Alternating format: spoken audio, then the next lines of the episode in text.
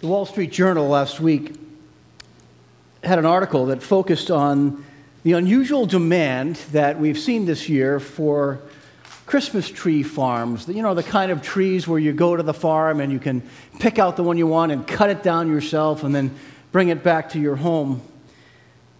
It turns out that so many people have tired from being confined by the coronavirus shutdowns and the changing regulations all across our nation that this frustration has led them to go all out in decorating and focusing on signs of hope at Christmas. And with more and more people home for longer periods of time than in most years, higher numbers of people from North Dakota to Vermont have offered to uh, shop at these Christmas tree farms. The article also pointed out that the average Christmas tree takes about 8 to 12 years to grow and develop to the sizes that we prefer. And that means that when there's an unusually high demand that is faced, the Christmas tree farmers cannot simply go and cut down more trees as the demand goes up. If they do, they'll wipe out next year's crop that's still developing and still growing to the size that they hope for. The result of all this has created a worldwide shortage of Christmas trees, especially the kind with, that you would cut down yourself, because American tree farmers are responding to the higher demands in the U.S. by shipping fewer trees to other parts of the world. Now, think about this that need got so great that in Hong Kong, a six foot noble fir tree was going for $1,500 on the streets, and an eight foot Christmas tree in Hong Kong was costing more than $2,100 on the average. So we find ourselves in a year of unexpected Christmas surprises. Welcome to Christmas 2020 at North River. Our theme this month has been our unexpected Christmas. Uh, obviously, because this has been the year filled with all kinds of unexpected surprises. But part of what we've been doing all month long is looking at some of the unexpected features in the story that we are so familiar with, the story that's retold every year as we look at the gospel narratives of Jesus' birth and arrival. Tonight, I would like to add one more piece to that theme as we focus on the unexpected path that is at the heart of the Christmas narrative. So, whether you are joining us here in person at North River Church or whether you are online from your own home, our aim tonight is to add to your Christmas celebration and to cause you to think in ways that align our hearts and our minds with the purposes of God. Now, I want to tell you that tonight's topic, this unexpected path, was prompted by a conversation that I was in with a group of friends about a month ago. The conversation was going along with a whole bunch of different uh, subjects that were, that were part of the mix, and then it took a turn when one guy expressed his deep frustration over the duration of this COVID pandemic. It was, if you will, an unexpected rant. And so at one point, he raised his voice and he began calling out, Why doesn't God just step up? Why doesn't he fix this all at once? How much does God expect us to suffer? How long do we have to endure this? And there was a quiet after he broke out that way. Nobody was quite sure exactly what to say in that moment. I've been thinking about that for quite some time. And I, I want to share with you some responses to that question why doesn't God just step up? Here's the nugget at the heart of what I want to say tonight. Well, God doesn't cater to our demands to step up, He chooses to step in and to step down to redeem us. We're going to talk about the unexpected path of Jesus at Christmas. And here's the first discovery that we make that God doesn't cater to our demands or expectations. What do we do with my friend's rant toward God? Perhaps you have heard somebody else who has responded to this epidemic in a similar way and I would imagine that all across our country, there are a number of people who are very, very frustrated with God, and probably right here in this room, and many more who are watching online. Deeply frustrated with God or disappointed with God in a season like this. When we hear a challenge, like this, for someone to step up, it usually implies that the speaker feels that someone is not living up to previously agreed upon expectations. So, anyone who makes a claim like this seems to be saying that God is failing or that God is not doing his job. In this case, such a rant implies that God's job is to take away all life threatening viruses or anything that may threaten our lives, or here in the United States, our pursuit of happiness, the thing we perhaps cherish most. Well, some people may assume this is God's job description. I have never found that place in Scripture where God has taken that on and where He has said that it's His job to save and rescue people from every calamity that comes and to take away every difficulty in life. Now, lest we be too harsh with contemporary rants against God, we need to look at some of the cries and laments that come from the Bible itself from Old Testament leaders. For instance, 700 years before the time of Jesus, Isaiah wrote these words in Isaiah 64 1. Oh, that you would rend the heavens and come down, that the mountains would tremble before you. Isaiah, in effect, is saying the same thing that my friend did that day. God, why don't you just split the heavens and come down? You could fix things right away. You could show such an awesome display of your power all at once that all the problems would go away. King David expressed several laments toward God in the Psalms. In Psalm 4, he wrote, Answer me when I call to you, my righteous God. Give me relief in my distress. Have mercy on me and hear my prayer. The way that David starts that off, he's throwing out a demand to God Answer me when I call to you. Sometimes we too have those expectations that God will respond exactly when we dictate to him. In Psalm 10, David cried, Why, Lord, do you stand far off? Why do you hide yourself in times of trouble? And then again in Psalm 13, David adds, How long, Lord? Will you forget me forever?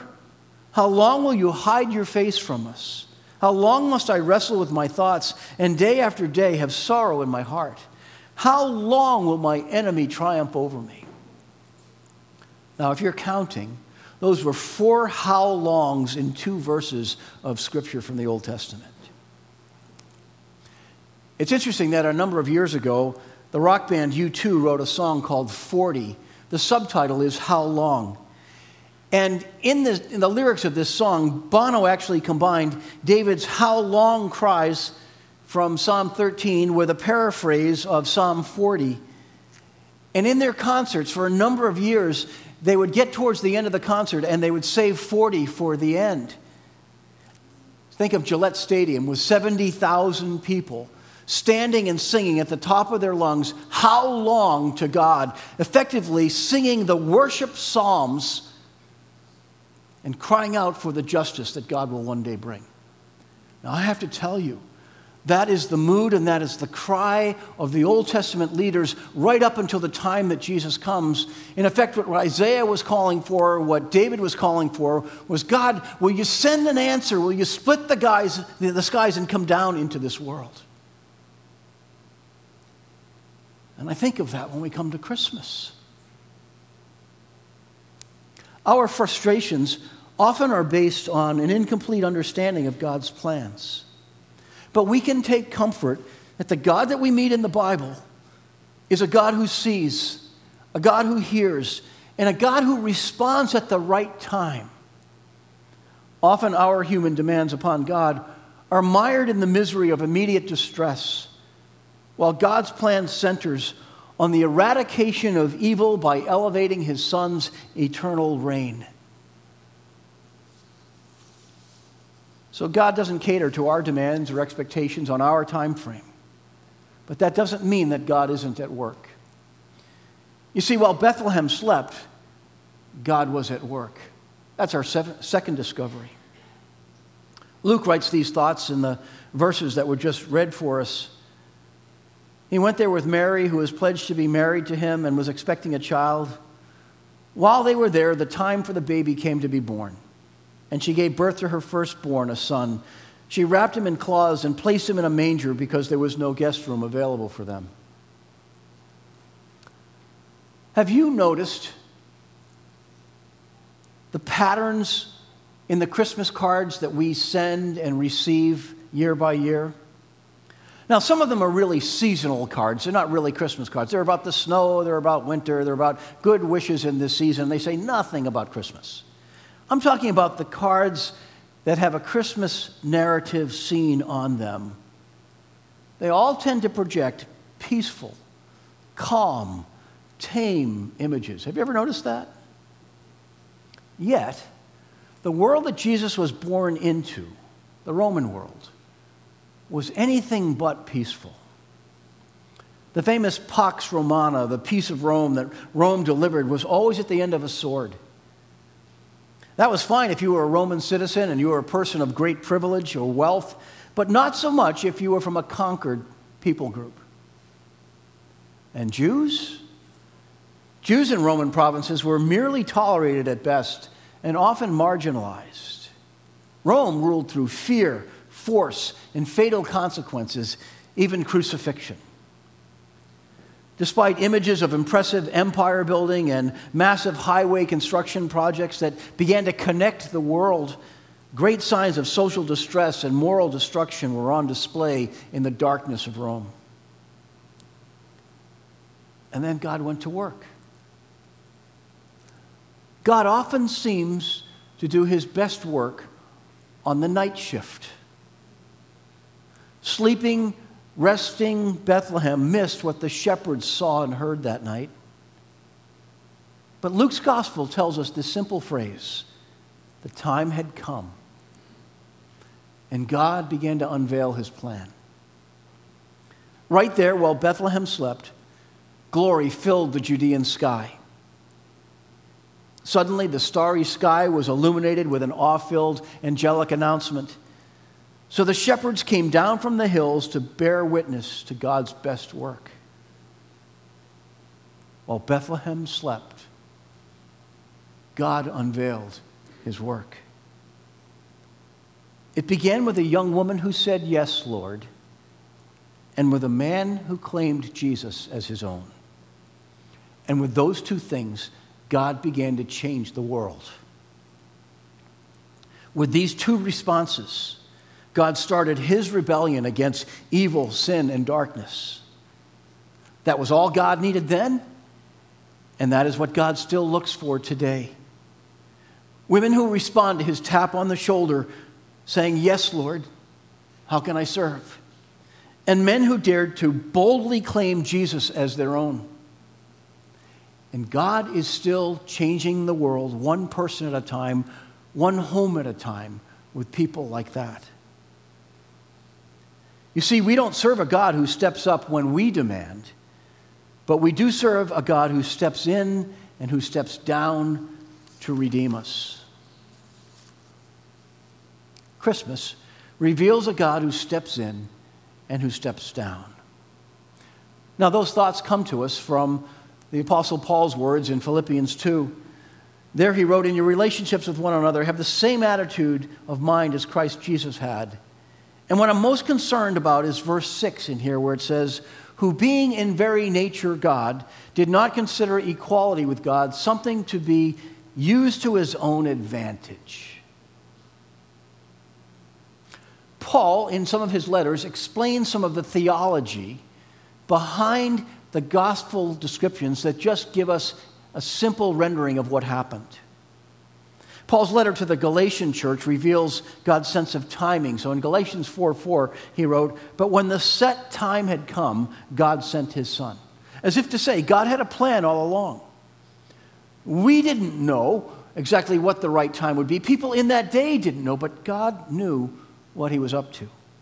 And when the set time had come, the right time, God sent his son.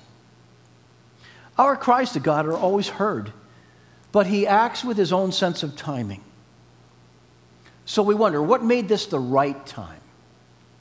Perhaps it was the way that Rome had created roads and one business language that was beginning to connect a lot of the world. Perhaps it was because no one was expecting much from sleepy Judea at this time, let alone little Bethlehem. Perhaps this was about finding the right young woman who said yes on the night that she was visited by an angel. Along with the right man who would boldly claim Jesus as his own son. Mary and Joseph had very important roles.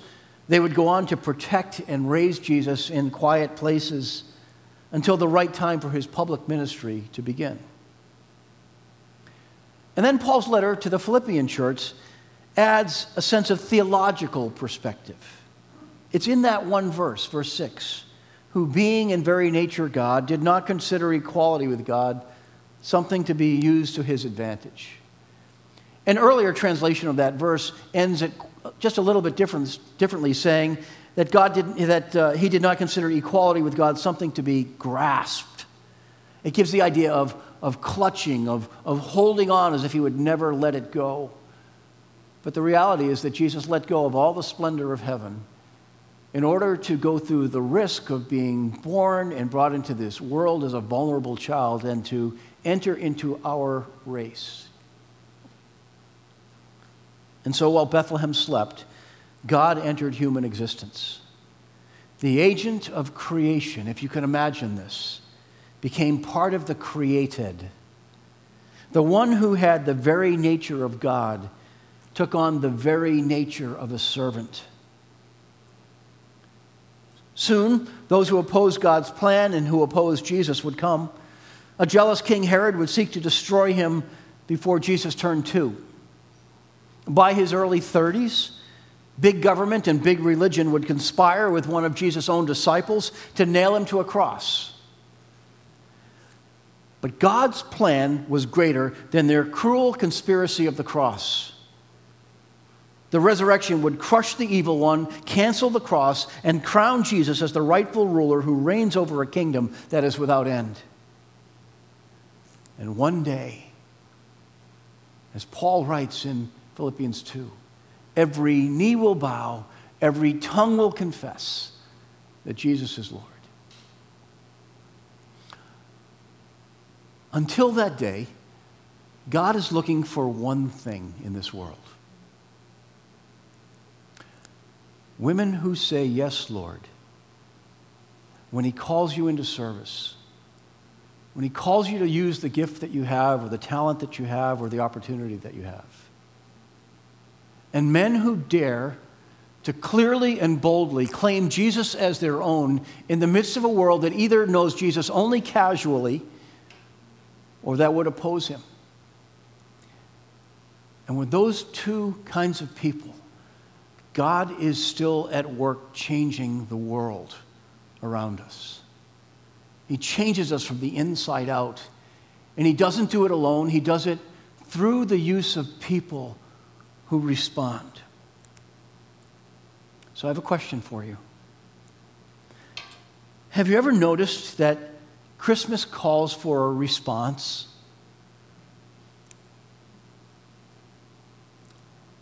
Zechariah had a choice when he was met by the angel in the temple whether he would embrace this good news that his elderly wife was going to have a son and that their son would have a name that God himself had picked out, the name of John, and that John the Baptist, their son, would become the forerunner who makes way for the Messiah. Mary had a choice when she was visited by that angel and he said, Something very complex and profound is going to happen to you. I'm not going to explain how it's even going to happen, but the Holy Spirit is going to overshadow you. What does that mean? Mary must have wondered. And you're going to be with child. Her response is, How can this be? I'm, I'm a virgin. Don't worry about that. I'll take care of it all. I just want to know What's your response? And she says, Yes, Lord. May it be to me as you have said. I read this year after year after year, and I am convinced those are some of the most courageous words ever spoken by anybody who walked on this planet. Joseph had a choice. We know that Matthew tells us he was considering divorce. That meant in the era of betrothal, there was a year long period where there had been a, a, contract agreed upon by the family members, by the fathers, and these two were pledged to be married. We're told here by Luke they weren't even married as they made their way to Bethlehem, which makes me think that the visit from the angel in the midst of Joseph's dream came late in her pregnancy. And they hadn't even had time for a shotgun wedding. Imagine that. In, in this kind of world, in the first century world, Mary is in the ninth month of pregnancy, headed off with Joseph, and they're not even married. And all of the social stigma that would go with that. And he gives Joseph one job take Mary as your wife and claim this child as your own and raise him as your son. And Joseph steps into the mystery and the risk of all that God was doing in the world. I believe that God is looking for women who say, Yes, Lord, and men who claim Jesus as their own. So, why not complete the spiritual side of Christmas before we go on to all the rest of the joy filled part and the secular part and the gift giving part? By doing what Joseph and Mary did right now. There's a prayer that's going to appear behind me and on the screen that you're watching at home. And I wonder if wherever you are, if you would have the courage and the boldness to pray this with me. And here's my thinking. When Joseph and Mary responded this way, their lives changed forevermore. And I believe that if you mean what we pray together, even if this is brand new to you, God will begin to work in your life too in a very profound, life changing way. Here we go. Almighty God, the God of Christmas, right where I am, I want to say yes, Lord, to your plans for my life. And right now, right where I am, I want to step up and claim Jesus as my own. He is the Savior I need. He is the Lord who calls me to follow him. He is your Son, very God of very God. And I will humbly serve the one who served me first. Lord God, my prayer this Christmas Eve is that you will not only meet us in this place, but that you will call people who've been casually sitting on the fence to consider how deeply you want to involve each of us in your ongoing story of how other people hear the good news of Jesus and how we fall deeper and deeper into grace and into the life that Jesus came to give. And that you begin to transform every day and fill it with purpose and meaning. And I pray that you would do something very, very profound in the lives of a number of people all over this region and as far as people are listening and watching. Because you are the one who taps us on the shoulder and who calls us into your family and gives life its greatest meaning. So thank you, Lord, for creating hearts like Mary's that said yes and like Joseph's that stood up and claimed Jesus as his own. It's in Jesus' name that we pray. Amen. We're going to celebrate communion tonight, one of the last things we're going to do together this year.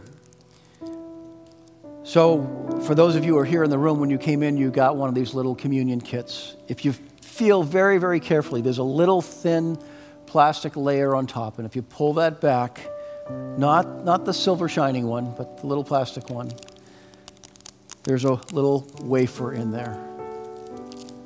And pull that out.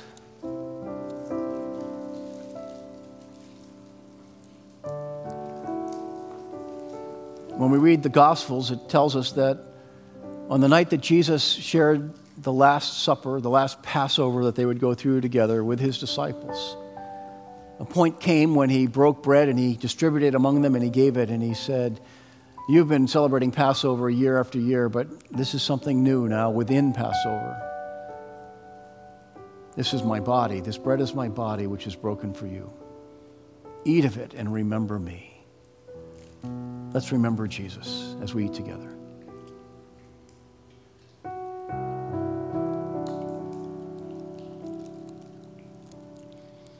Thank you, Lord, that Jesus has come in the flesh. When we partake this way, We go through the reminder that He asked us to go through, remembering and thanking you that He came and took on a real human body and became one of us in order to redeem us. And then, if you pull back the silver part of that cover,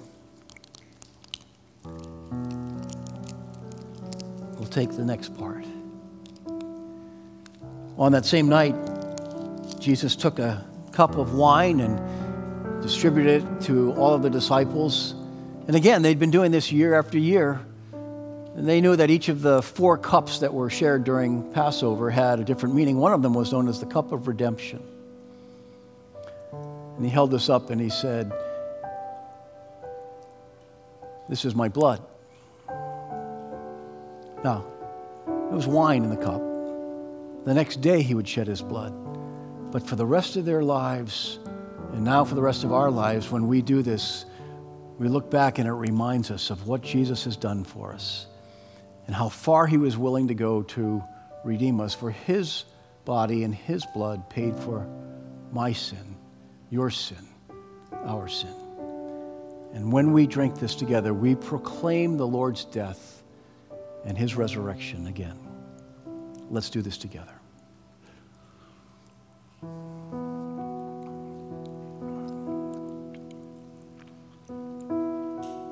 Lord, thank you that at Christmas, we get to celebrate the, the wonder, the mystery, and the marvel of what you have done in bringing Jesus into this world, into human existence, and into our lives.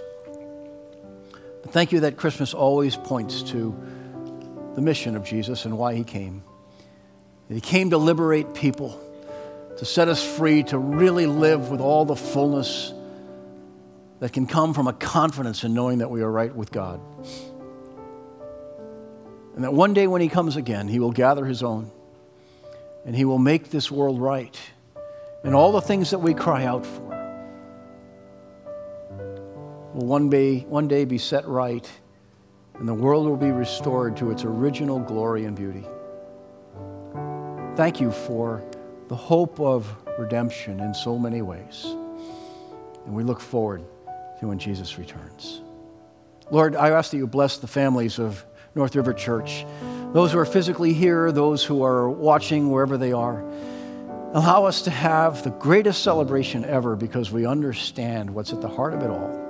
I ask that your blessings will fall on the single folks who are part of our church, on the, the older folks who might be alone and shut in somewhere, as well as even the small and large families too. Allow us to know that we are connected by you, we are connected by your spirit, we are connected by your redemption and by your grace. And we are connected by your love. Thank you for all of these gifts on Christmas. In Jesus' name, amen.